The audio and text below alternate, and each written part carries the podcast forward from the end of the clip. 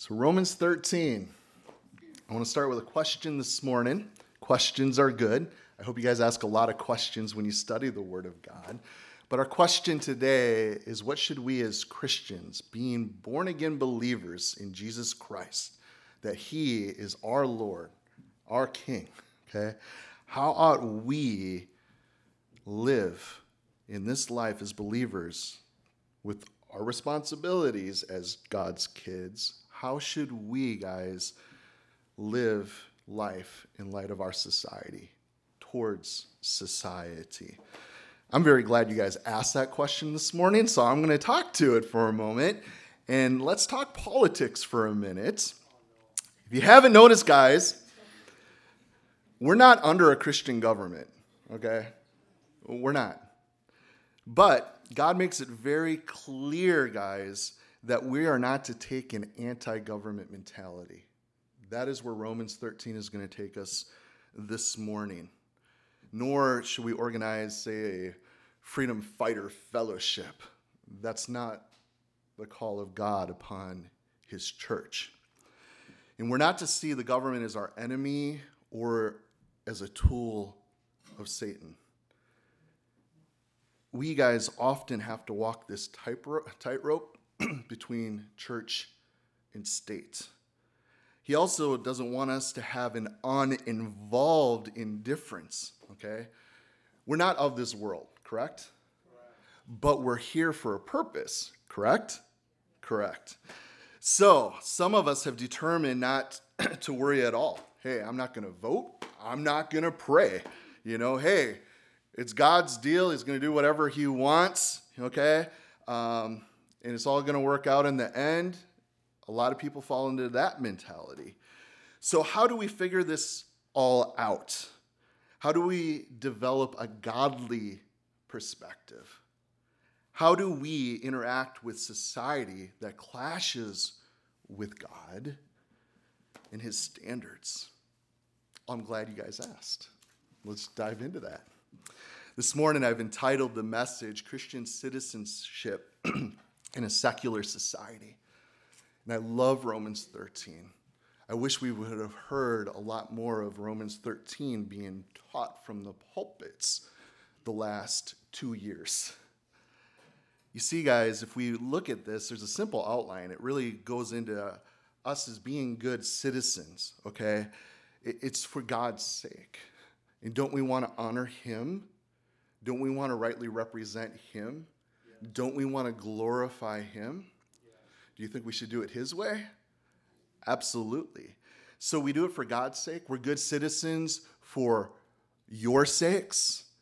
And then we see we are good citizens for conscience sake. Daniel Webster said this, and I love it. Whatever makes men good Christians makes them good citizens.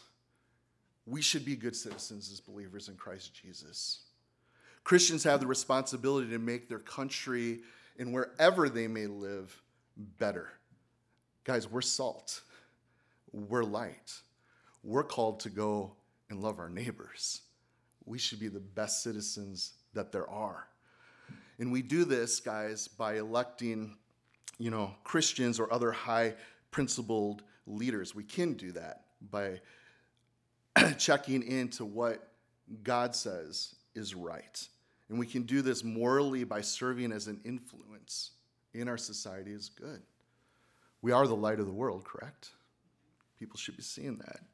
So let's jump into Romans 13. Good citizens, guys, for God's sake. Okay? And it is all about Him. And this is where we get it backwards, and this is where we become bad citizens when we make it about us. But if we keep the main thing the main thing, which as believers is our Lord and Savior Jesus Christ, okay? It's going to be for his sake. And we're going to read Romans 13, 1 and 2, and we're going to take it to heart. And we'll want to be doing it, not just hearing it. Let's read. Let every soul be subject to the governing authorities, for there is no authority except from God, and the authorities that exist are appointed by God. Therefore, whoever resists the authority resists the ordinances of God, and those who resist will bring judgment on themselves.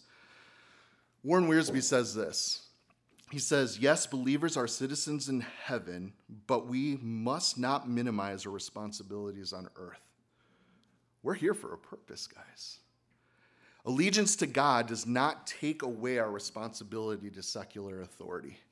We must be exemplary citizens so that the Lord Jesus is glorified. Did you guys catch in verse 1 it says to be subject? So the predominant thought is not obedience, but the conduct that flows naturally from the recognition that the other person as Christ's representative has an infinitely greater claim on one than one has on himself. So just like church leaders, okay, we obey those who rule over us to be submissive, for they watch out for your souls. As those who must give an account, let them do so with joy and not with grief, for it would be unprofitable to you. That's from Hebrews 13, verse 17. So, to governing authorities, note what he doesn't say. Okay? Paul doesn't say the type of government to submit to. Did he say that? No. He doesn't specify democracy, socialist, totalitarian um, governments. And guys, democracy is not the best government. Theocracy is. Would you guys agree? I would love if God was calling the shots. You guys can jot down 1 Samuel 8 5, chapter 8, verse 5. This is Israel to Samuel. He says, Look, you are old, and your sons, they don't walk in your ways. Now make us a king to judge us, just like all nations. And the Lord said to Samuel, Heed the voice of the people in all that they say to do, for they have not rejected you, but they have rejected me, that I should not reign over them. So God was talking about a theocracy there. The people want a man, someone else, a mere human being, to rule over them. That's what my people want. But we, as the people of God, should say, well, ultimately we want God. I don't know about you guys, but in this Christmas season, we often refer back to Isaiah 9 6. In the last part of that prophecy given, hey, unto us, us a son is given. Jesus is coming. You know, he is mighty God, wonderful counselor, Prince of Peace. But we're told there at the end of the prophecy, the government shall be upon his shoulders. It's so cool. Jesus came 2,000 years ago, but he's coming back, and he is going to rule and reign. He is going to be the perfect governor. We look forward to that day. And as Christians, we should pray, right? Lord, come quickly. I think actually we're exhorted to do that. So, have you guys ever read that in a book somewhere? We should be praying that. We should be praying. Um, so, Paul here you know, he doesn't give a type of government to submit to. Okay, believers are to submit to whatever government they reside under. So, admittedly, guys, government doesn't always make sense. Like this image, okay? Schools, like, we have the schools and the prisons, they're both government institutions, right? The Bible is not allowed in our public schools. But in our prison system, hey, get these guys the word of God because this seems to be the only thing that helps and changes them, right? It's, yeah, crazy. Irony, right? But the second point, what Paul's making here, okay, to resist rulers is to resist the ordinance of God, which brings judgment. You're actually resisting God. So I want us to note it wasn't Paul's purpose here to explain the other side. That's not what he was trying to do. In other words, what is the responsibility of the state? Or when is civil disobedience right? I've heard some really bad teaching on Romans 13 recently. Some pastors who have no business being in the pulpit twisting the word of God. I don't know about you guys, but this is pretty straightforward and pretty clear. And they're preaching the opposite of it. Guys, I think of Peter and John. You guys recall in Acts chapter 4, verse 19, okay? Um, they said, Judge for yourselves whether it is right in God's sight to obey you rather than God, for we cannot help speaking about what we have seen and heard. And we would say, Amen, right? We're going to do what God tells us to do. We don't care what you're saying. But if God tells us, hey, you're to submit to the governing authority, oh, well, I guess that's obeying you according to your word. Am I going to disobey you or not? Because it really has nothing to do with the governing authorities, it has all to do with Jesus Christ. But when we get our eyes off of Jesus and on the circumstances, what's going on, the state, the authorities, oh, well, then I'm going to do what I think is right. My opinion is what matters. We need to be good citizens for God's sake, guys. So Paul was not advertising believers, or sorry, advising the believers on how to deal with rebellious government here or the different governments, but rebellious believers. That's what he's speaking to here this morning. That is what he's saying to you and I this morning. So, government authority comes from God, so we must respect the office, even if you don't respect the officer. Amen? Can I say that again? We respect the office because that's ordained by God, not necessarily the officer. Okay, so let me tell you what we're all fallen, we're all human beings, everybody's messed up. I'm being very careful not to speak my mind this morning because I personally have a lot of thoughts. But we as Christians want to be biblical. Okay? We want the Word of God to sanctify our thinking, what is right. Which moves us now to verse 3. Okay? To be good citizens for our own sake. Paul goes on to say, For rulers are not a terror to good works, but to evil. Do you want to be unafraid of the authority. Do what is good, and you will have praise from the same. For he is God's minister to do you for good. But if you do evil, be afraid, for he does not bear the sword in vain, for he is God's minister, an avenger to execute wrath on him who practices evil. So, check this out, guys. Oh, thanks, bro. He was feeling it too. um, in verse 3, guys, God's established human government because people are sinners and must be controlled. Okay? We have a sinful nature. So, governments is God's way of maintaining public good and directing the affairs of the state. Rulers maintain order in society by rewarding good conduct and punishing wrongdoing.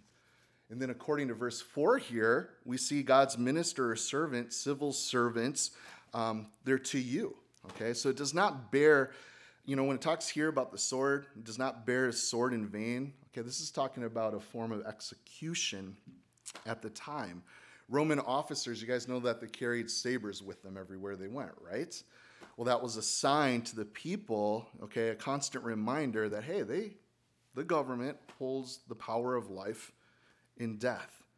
So maybe today he does not throw the switch in vain, or does not lethally inject in vain, or does not use lethal gas in vain. So God has given the authority of capital punishment to civil government. You guys remember back in Genesis, we have Noah and his sons, chapter 9, verse 6. Whoever sheds man's blood, by man his blood shall be shed. Well, why? You guys know that we've been made in the image of God. We have worth there. Murder is a serious thing. It is sin, it is wrong, and people need to be held accountable for that. So, capital punishment is the ultimate manifestation of a state's authority to enforce order. So, good Christians that obey the law, refrain from evil, we got nothing to worry about, okay? Don't kill people. so, the fear of punishment, guys, is not the highest motivation for obedience, but it is better than having chaos and anarchy, right? Um, let's go on to verse 5. Good citizens for our conscience sake. Therefore, you must be subject not only because of the wrath, but for conscience sake. For because of this, you may also pay taxes, for they are God's ministers attending continually to the very thing. Remember, therefore, to all their due taxes to whom taxes are due, customs to whom customs, fear to whom fear, and honor to whom honor. So, when it talks in verse 5 here about the wrath, this is a motivation for obedience, but even a better conscience. That's the point Paul's taking us to here. A godly conscience, a God directed conscience, not a Fox News directed, not a CNN directed, not a Newsmax directed, not all the fun TV commercials that we see during, you know, campaign election time, not even your pastor's opinion directed, guys. It needs to be a God directed conscience. That's what we need to press into. That's what we need to take seriously as we study God's word. It's what we need to be praying into. So, Christians, okay? I wish we would vote our conscience. Wouldn't that be cool? A lot of people are tripping in our country. You know, eh, look at all this evil. This is wrong and that is bad. How can this be happening? This is good as we've gotten it in the history of mankind. Guys, we live in the freest country upon the planet. Okay? We are living in the most prosperous times in human history. And here we are complaining, wanting to resist and rebel and go against what God has said. We're a sinful people, guys. So, I think when it comes to us, the privilege that we have here to live in America, we really need to vote our conscience. I think we need to know what candidates are standing for, what they believe, look at their voting record, weigh the candidates, their values against life principles that the Word of God has laid out. I think to choose the candidates that most closely match up with our views, our values as believers. So educate yourself on the different issues, okay, the propositions that are at hand. I'm going to read to you. Billy Graham was asked, um, you know, the Bible doesn't say uh, you have to vote, does it? I'm going to share his answer in a second. His answer said, no, the Bible doesn't directly command us to vote because people who lived in Bible times, they couldn't vote. But the Bible does command us to be good citizens. And one of the ways we do this today is by voting. In fact, if we don't vote, we are failing to fulfill the God given responsibilities to be good citizens. The Bible says that Mordecai, Esther's uncle, was honored because he worked for the good of his people. That's in Esther 10, verse 3. Shouldn't we also work for the good of our nation?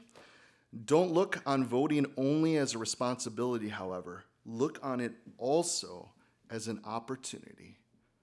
An opportunity hundreds of millions of people in our world wish they had. I think Billy hit it out of the park with that. I think being a good citizen, we submit to the authority. One of the few things the government asks us to do is what? Vote. We vote. So the issue what party then should I vote for? Republican? Democrat? Green, Independent? Tea Party? Maybe a new Christian party that's starting up? The Holy Water Party? I'm just kidding. no, the, the issue really, guys, is between natural law and positive law. I want you guys to follow with me and catch this, okay? The Bible teaches there's a law above the law right? Positive law, the mis- municipal law, it's a system of rules that are established by, you know, the governing power or the state. Okay, natural law refers to a standard of conduct that really transcends human authority. Okay, it's a law above a law. Christians should have no problem with this according to our text this morning. This should not be a struggle. This is very clear. I love what President Lincoln said. He said, We've been given certain rights by who? Our Creator. Okay? Higher governing law. So if you want to take one nation under God out, okay? well, who on this earth are we going to be under then? Okay, who's going to have that authority over you and I? One nation under the state, under the federal government, okay? There better be a power higher than ourselves. It is needed. But if that power is of ourselves, you know, the people who gave that power are the same ones that can take that away. And then there's a huge mess. So the question between these two views is do human governments create moral law or discover it? I love the founders of the United States. They put it in the de- Declaration all men are created what? Equal. Hmm, that's a God authority thing, right? We've all been made in the image of God, we all have worth. So they understood that our nation's freedom and existence were based upon God as creator. So we hold these truths to be self evident, and all men are created equal, that they are endowed by their creator with certain unalienable rights, non transferable. Can't surrender these rights, guys, right? I love it. And then Paul goes on to talk about paying taxes. Some of you are like, ah, Pastor, you've had me till now. Oh, hate paying those taxes, right? Uh, pay taxes in the Greek. I found it very cool studying this out. It literally means pay taxes. So, Christians, guys, we are obligated to pay taxes to support these governing authorities. Okay? There is a management fee there in order for the order and the protection that we have. Okay? Um, so, what this just, you know, was this just Paul's command? Was this kind of his thing? No, again, all scripture is given by God. Okay? This is his word. And nope, what did Jesus actually say concerning taxes? Pay your taxes, right? Okay. Um, he, he says, render unto Caesar what is Caesar, and unto God what is God's. Mark 12, 7. So the Jewish priesthood in our Lord's time, you guys know they were very messed up, very corrupt, okay? But Jesus, you guys remember that he approved of the mite that the widow was paying for the temple tax? He approved that. Luke 21, verses 2 and 3. But what about when my taxes are being used for things that I disagree with? Okay? Even then, well, some patriots don't believe that we should be spending money on foreign aid. Some pacifists feel that it's wrong if we support a military. Most of us believe that it's criminal that we would take federal funding to pay for abortions. But now, think of who penned these words. This is the Apostle Paul. You know, what were Paul and the Roman Christians, okay, taxes at this time going for? Think about it.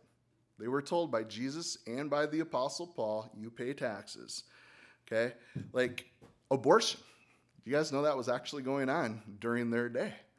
There are historical writings. I was going to share some of them, but they're just long and lengthy. And the things that they shared, medically speaking, for women to abort their babies. They were instructed. And if this doesn't work, then try these practices. Really messed up, but abortions were going on during this time.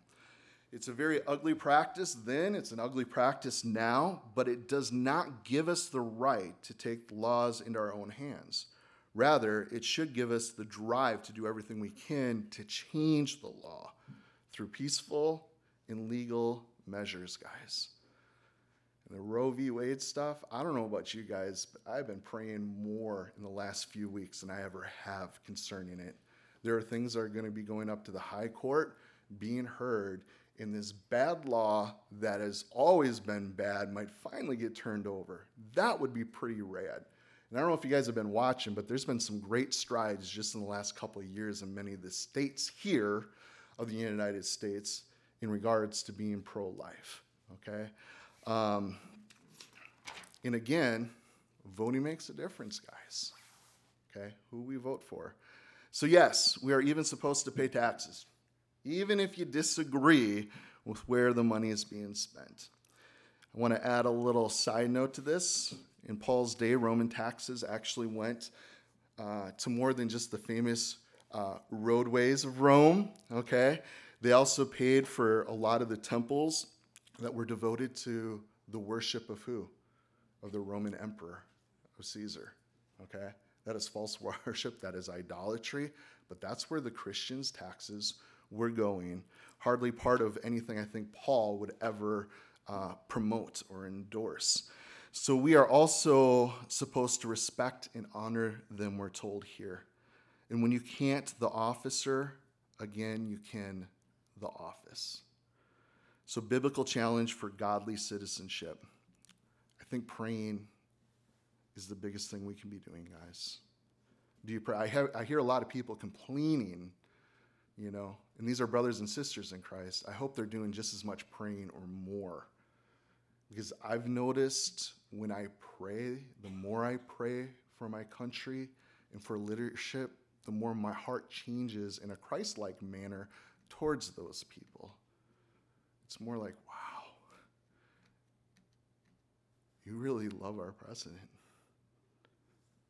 You desire him to know you. Your heart is to save him. I may at one time wanted to pray, Lord, just kill the man, take him out, get him out of here. But when I really pray, my heart changes. So I think we need to be praying.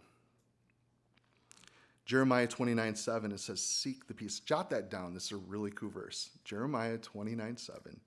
Seek the peace of the city where I have caused you to be carried away captive. Babylon, he's talking about. And pray to the Lord for it. For in its peace you will have peace. Don't we want to have peace in our land? God says, pray. Pray. My people would humble themselves and turn from their evil ways, seek my face, and pray, I'm going to heal their land, right? Yeah. Whole lot of meetings and conferences, Christians getting together to politically take on all the in our land. God says, hey, you want peace? Pray. Wouldn't it be cool if we were getting together for prayer gatherings? Let's have a prayer conference. Let us, as the body of Christ, get together and pray. Hey, let's listen to our latest podcast where we can actually pray together for our land rather than nitpicking all our own agendas and thoughts and opinions. I think it'd be good. Psalm 33 12, you can jot down too. Blessed is the nation whose God is the Lord. Okay, so historically, guys, this country's faith has really sustained us through wars. It's sustained us, you know, through some crazy crises that have come our way. Okay, and a lot of it we pray. Some of us remember not that long ago, September 11th what happened? People all over our nation went to church and they were praying. like, how rad is that? You know, I look at a few of the things I've shook out in the last couple of years, and I'm like, I wish the same thing would have happened. But we need to keep praying. Also, second thing, jot down: we need to vote. Vote your vote your godly consciences. Be biblical, morally, ethically speaking. Um, and it's safe to say, guys, that less than half of professing Christians actually vote in general elections. Hmm. We want to see change. Half of us don't go to the polls. go to the polls. Things would swing quickly. Imagine the impact that that would happen or have upon our government and our leadership, okay, if we'd actually just register and go vote. It isn't my goal, nor my job, nor my education to stand up here and to tell you guys how to vote, okay? Um, concerning the economy or politically. But when it comes to legislating moral issues, guys, morality, then I'm going to speak out. And part of that is because we're a Bible teaching church. I don't know if you guys know this or not, but the book you hold in your hand right now, this is timeless. The Word of God is timeless and it is always relevant. Here we're reading something about politics, authorities, government this morning that was written 2,000 years ago, and how right on, spot on is God's word for us this morning. This is exactly what we need to hear. That's what I love about the word of God. And as we teach the word, it's going to speak to the issues that are going on in life because there's nothing new under the sun, guys. It's the same old stuff over and over. We are a wicked, depraved people, and we need truth. We need God. We need a Savior. Okay? So there are times that we will speak out. And when it comes to being a voice for the voiceless, I'm going to honor Proverbs 31, verses 8 and 9 all day long. Speak for those who can't speak for themselves. Okay? Killing our babies is wrong. Period. You know? And I hate that. I remember when Uriah was a little guy, like little, I still could hold him. He was a chunky baby. he was still little enough that I could hold him. And I remember when he was a baby, we went in right over here at City Hall, you know, to vote. And really, you guys know you walk in, it's very, very quiet when everybody's voting, very somber. This is a very serious thing. I'm holding Uriah. I'm like, hey, son, if we vote for this person, babies die. And if we vote for them, babies live. We want babies to live. I got some awesome looks. But, anyways, it really that simple, guys. Again, I can't tell you how to vote, okay? But there are things that are just black and white in Scripture, okay? Jesus came to give life and life abundantly, okay? He is about freedom. For freedom's sake, He came. There are just things that we know are the heart of God and that are right in His eyes. Um, something else we can do is support. You guys know there are a lot, a lot of ministries out there that are fighting for our, our religious freedoms, you know, for faith.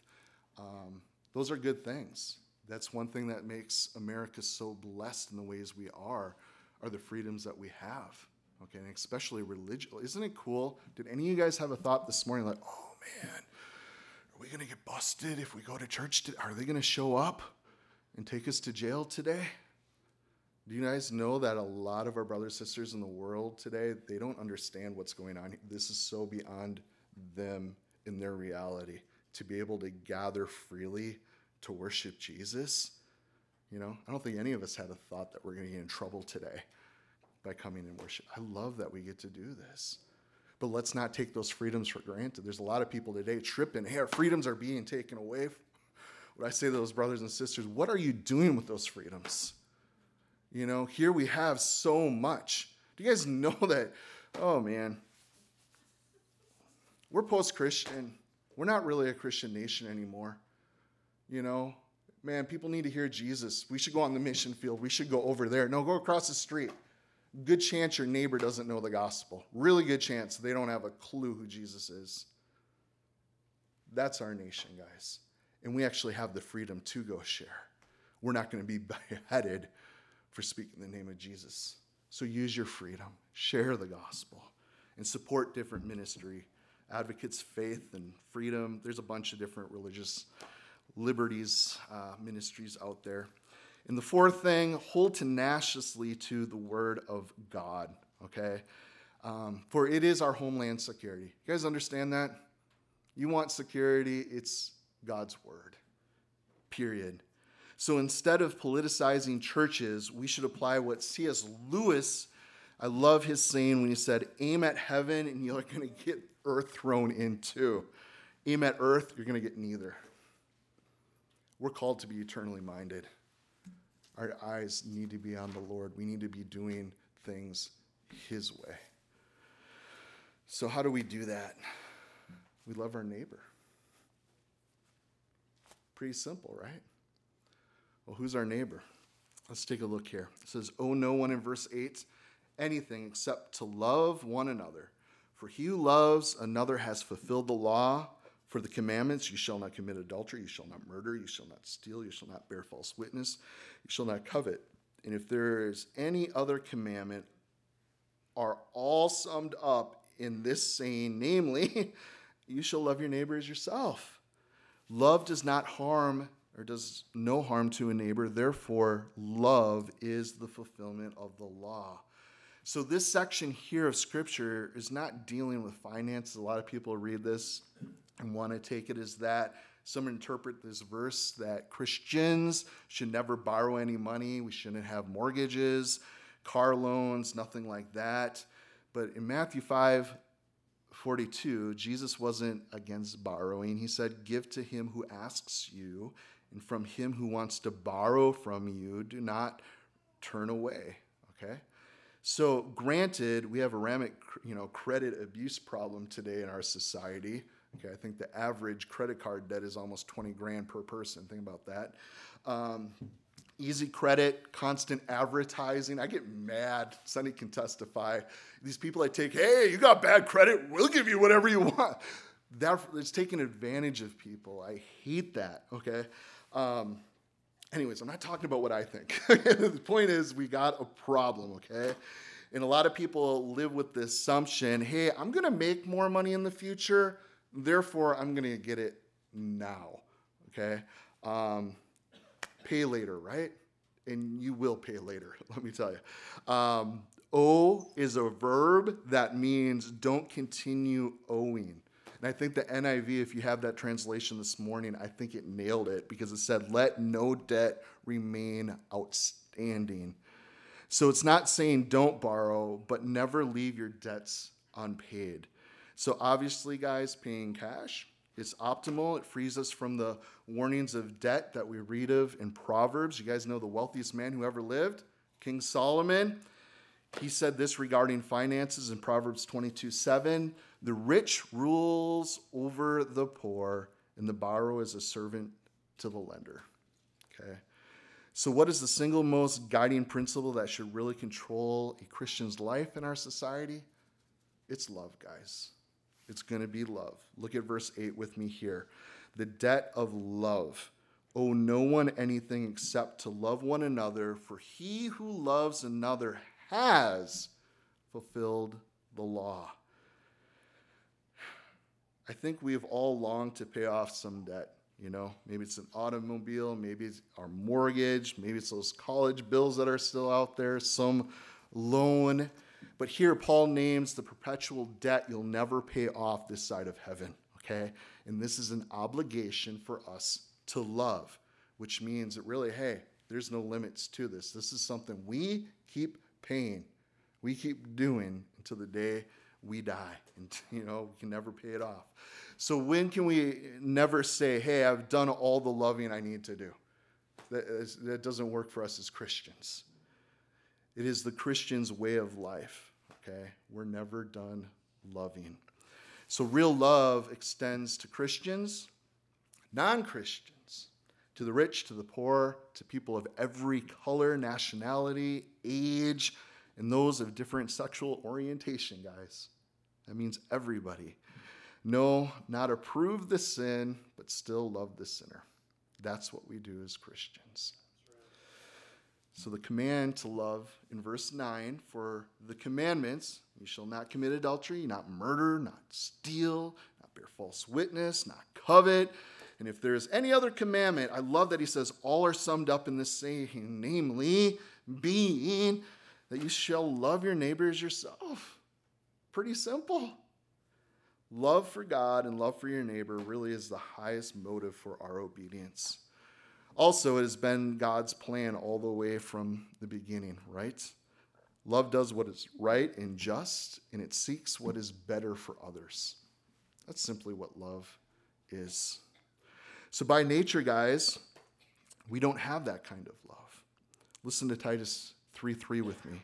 For we ourselves were once foolish, disobedient, deceived, serving various lusts and pleasures living in malice and envy, hateful, and hating one another. That's who you once were, guys. But you're a new creation in Christ Jesus. You've been born again in the Spirit of God, and the fruit of the Spirit is love. I don't know why I love you. I didn't used to love you. Something's changed. God's made his home in you, and God is love. You're my enemy, and I love you. I don't like you and I want to see you saved so we can have eternity together. Where does that come from, guys? It's the love of God that's been shed abroad in our hearts. And if it truly has, how can we not then want to share that love, to be loving, to be as He is? Uh, sorry, I'm sidetracked. Real love. we can only know that in the face of Jesus Christ. So, how do we get it? The Lord gives it. It's got, and how do we get it? We got to humble ourselves. We got to receive it. Because if we're not receiving it, you know, some people have a hard time being loved. You know, some of you guys know what I'm talking about. Okay, you've come to faith in God. You have a relationship with Jesus Christ, and you're still trying to earn His love. You're His kid now, but you're still trying to do this and do that so He'll love you. You guys know that God just loves you. Period. You're His kid.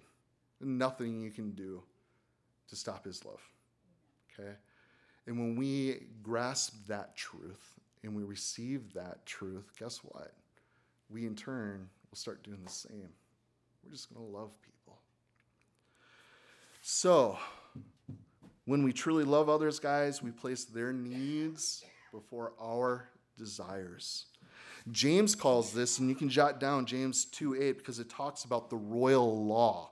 And he said this if you really fulfill the royal law according to the scriptures, you shall love your neighbor as yourself. You do well. Pretty simple. So, the release of love, look at verse 10. Love does not harm or does no harm to a neighbor. Therefore, love is the fulfillment of the law. So, love isn't the end of the law, but catch it, it is the fulfillment of the law. So, because love and law, they need each other, okay? Love needs law for direction, while law needs love for inspiration. Do you guys see how they go together? So, what are the three love principles to live by? I'm so glad you guys asked. Understand your outstanding debt to love others. Grasp that. It is a debt that we are to pay. What is the greatest commandment? Hey, love God with all of your being, all of your heart, mind, soul, and strength. You love Him and you love others. Pretty simple. So that's our debt. That's what we've been created to do. So only one command fulfills the law, and that's the command to love all people. So can we only show real love, you know, with God's help? Yeah. You're not going to be able to muster it up on your own. Okay? You need his help. So, a few questions. I know we've had a lot this morning, but again, the Word of God, we can hear it, but are we going to do it? And we need to ask these questions How do I apply what God has said? How do I live this out? So, a couple questions to bring this home. What does your personal love debt look like? Personally. Don't look at your husband or your wife or what others are doing. What are you doing? Where's your love debt? What does it look like personally? Have you been keeping up on your payments? Have you been making love deposits in the emotional bank account of those that you hold dear? How are you doing in the area of loving your spouse, your kids, grandparents? How about mom and dad? How about siblings, relatives, friends? How about those strangers and those unbelievers? Do you feel a sense of accomplishment or are you a little convicted? That's between you and the Holy Spirit this morning. So, how can you do better job of filling up others' emotional love tank this week? You guys know goals are good, right? Because if there's not a goal, there's nothing to work towards, there's nothing to attain. Pray. Really ask God, who do you want me to pour into this week? Who do you want me to love? Might be somebody that's not even on the radar right now. God knows. Go love your neighbor. I don't even know them. That's a bad excuse. Love your neighbor. And then I love how he wraps this up.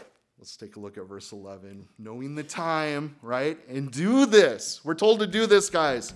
Knowing the time that now is high time to wake out of sleep. For now our salvation is nearer than when we first believed. The night is far spent, the day is at hand. Therefore, let us cast off the works of darkness and let us put on the armor of light. Let us walk properly as in the day, not in revelry and drunkenness, not in lewdness and lust, not in strife and envy, but put on the Lord Jesus and make no provision for the flesh to fulfill its lusts. So, what time is it, guys? Do you guys know biblically that there are only two categories of time? Okay? This present age and the age to come. That's what the Bible speaks to. So, we are obsessed with time, aren't we? It's the very first, you know, cognitive thing we do in the morning. I have this lovely dog that woke me up before my alarm this morning, and what's the first thought that goes through my head? What time did my lovely dog wake me up? you know, that's the first thing. What time is it? So, ever count how many clocks that you guys have in your house? I did 28 of them. We got 28 things, you know. It might be a coffee maker, might be the microwave, the stove, cell phones. Old cell phones will even tell us time if they turn on. My laptop, you know. There's even decorative clocks. We have all these other ones, you know. Why do I need one on the wall? Um, we got one up here. Pastor doesn't even use it. We're past time already. It's one of those things. We got clocks everywhere. But we're fixated on time, okay, by measuring time correctly. So we seem to be the most concerned, you know, when it comes to time with the now, right? What's going on right now? And God seems to be more concerned about the time that's drawing near. Okay? I don't know about you guys, but I want to be concerned about the things my dad's concerned about. Okay? What does he see? How does he care? concerning time. Jesus tells us in John 9 4, I must work the works of him who sent me while it is day. The night is coming when no one can work. And now we have it here in verse 11, guys. Okay? Know the time. Ah. Oh, Mick Jagger, 1964. Time,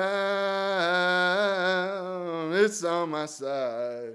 Yes, it is. Now, I hope the Rolling Stones still don't sing that song when they're on tour. So I don't know. they're pretty old. Like I am watching Mick. Uh, they had a show in September. I was watching it online this week, and I'm like, dude, you're old. You're so old. like don't slip. He still struts around. I'm like, don't slip and break your hip or something. Like it's one of those things. But. But what is God's perspective? You know, I think Jesus is more saying, hey, time is ticking away, tick, tick, ticking away, right? This life's but a vapor, guys. He's coming soon, we're told. We focus on minor measurements of minutes. God focuses really on, you know, epochs and eras, okay? Man has at least one eye on the future, but it's a negative one. We're very negative, okay? It's called the doomsday clock. How many of you guys have heard of this before? Okay, since its inception back in 1947, the symbolic doomsday clock has signified a level of threat posed by nuclear weapons and some other changing factors for international security. As the state of international security has changed, the doomsday clock has changed, and it's changed 24 times since then. The doomsday clock last changed January 27th of 2021, so not that long ago, and it currently stands no longer minutes away. It says, This is your COVID wake up call. It's 100 seconds to midnight. What? And that's from the Bulletin of Atomic Scientists. But Paul says, Hey, keep your eyes wide open. Wake up to what time it really is. And then he explains that there's a way to live in light of the dawning eternal day. And I love that the scriptures speak to this. How ought we to live? Should we be tripping because we see Bible prophecy being fulfilled? That we're getting really close? How ought we to walk? How ought we to live? What should we be doing? Right?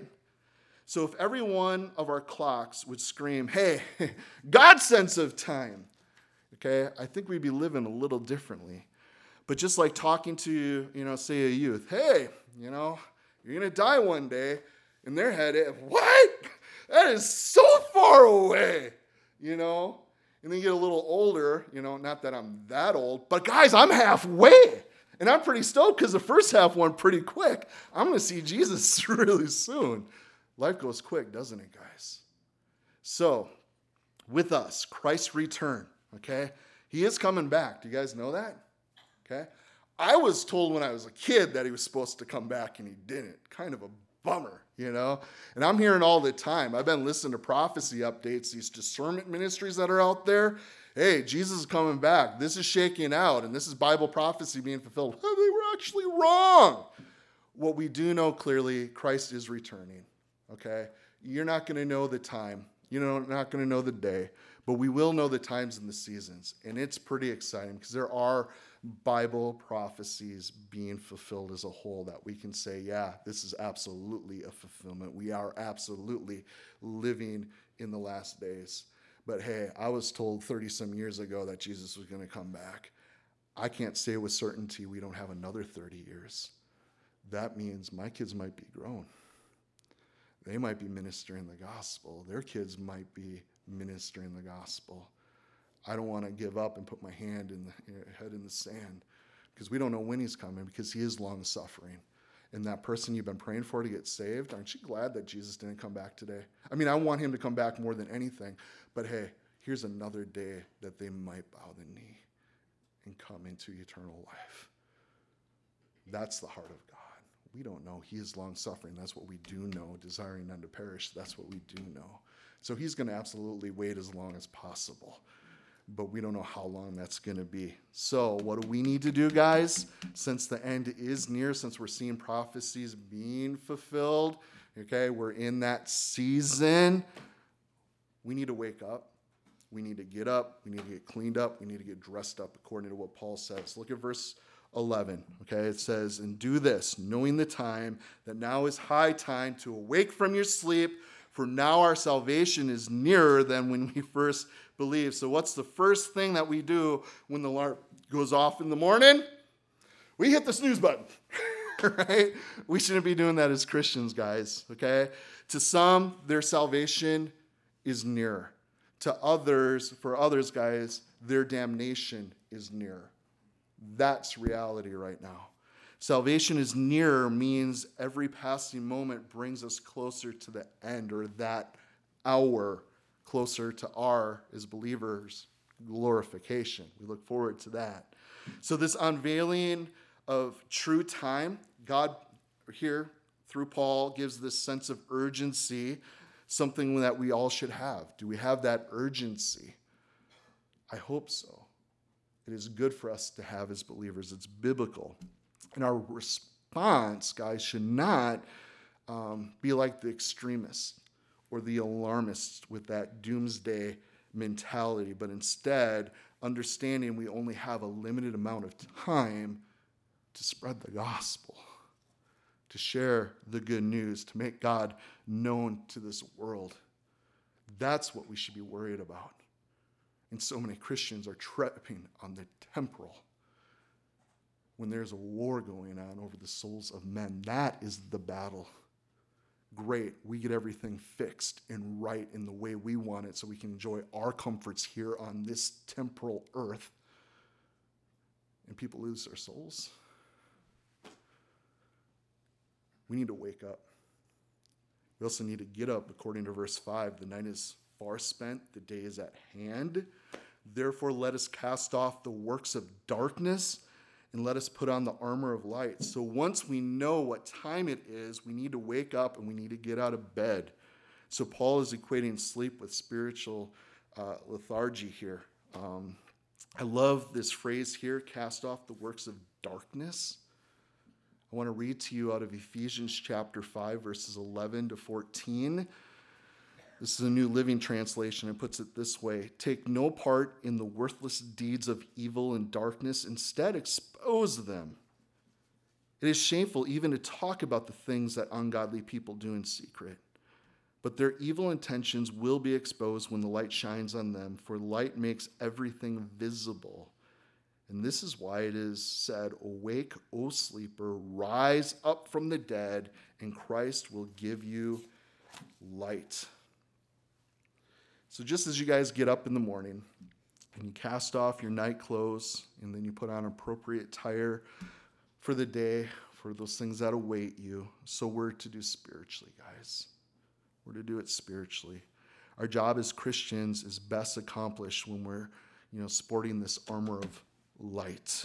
Okay, when we have this attire of Christ.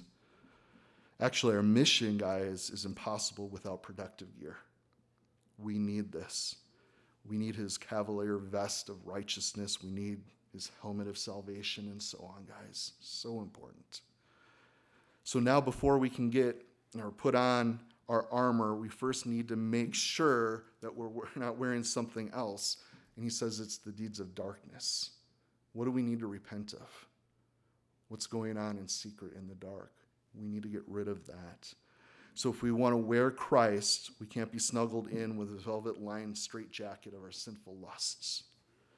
Christ's armor, guys, it's tailor fit for us and can only be worn by believers who've shrugged off their sin. Okay? We're called to repent, aren't we? We turn to Jesus. We turn from the sin. Here I am, Lord. Clothe me. I need all you got. And then we need to clean up. Look at verse 13. Let us walk properly as in the day, not in revelry or drunkenness, okay? Not in lewdness and lust, not in strife and envy. So the first four sins, guys, deal with the area of immorality here. And did you guys see the last two? They're speaking uh, to relational sins. So that can be just as destructive, guys. Revelry, okay, it's used nocturnal, uh, righteous, you know, possession of a half-drunken fellows of uh, who've paraded through the streets with torches, music and honor. You know, um, the, the, the Romans, uh, Dionysus, okay, Greek, the god of the harvest of wine, of getting drunk. Okay, they get drunk to these different deities. Um, and don't mess around with alcohol. There's a reason why God tells us not to get drunk. Okay, you can go around. We got a lot of bars right here in Kaukauna. Some of them are serving spirits. Okay, there is a spiritual aspect to all this stuff. But they were indulging up late, indulging in these things, and should not be so.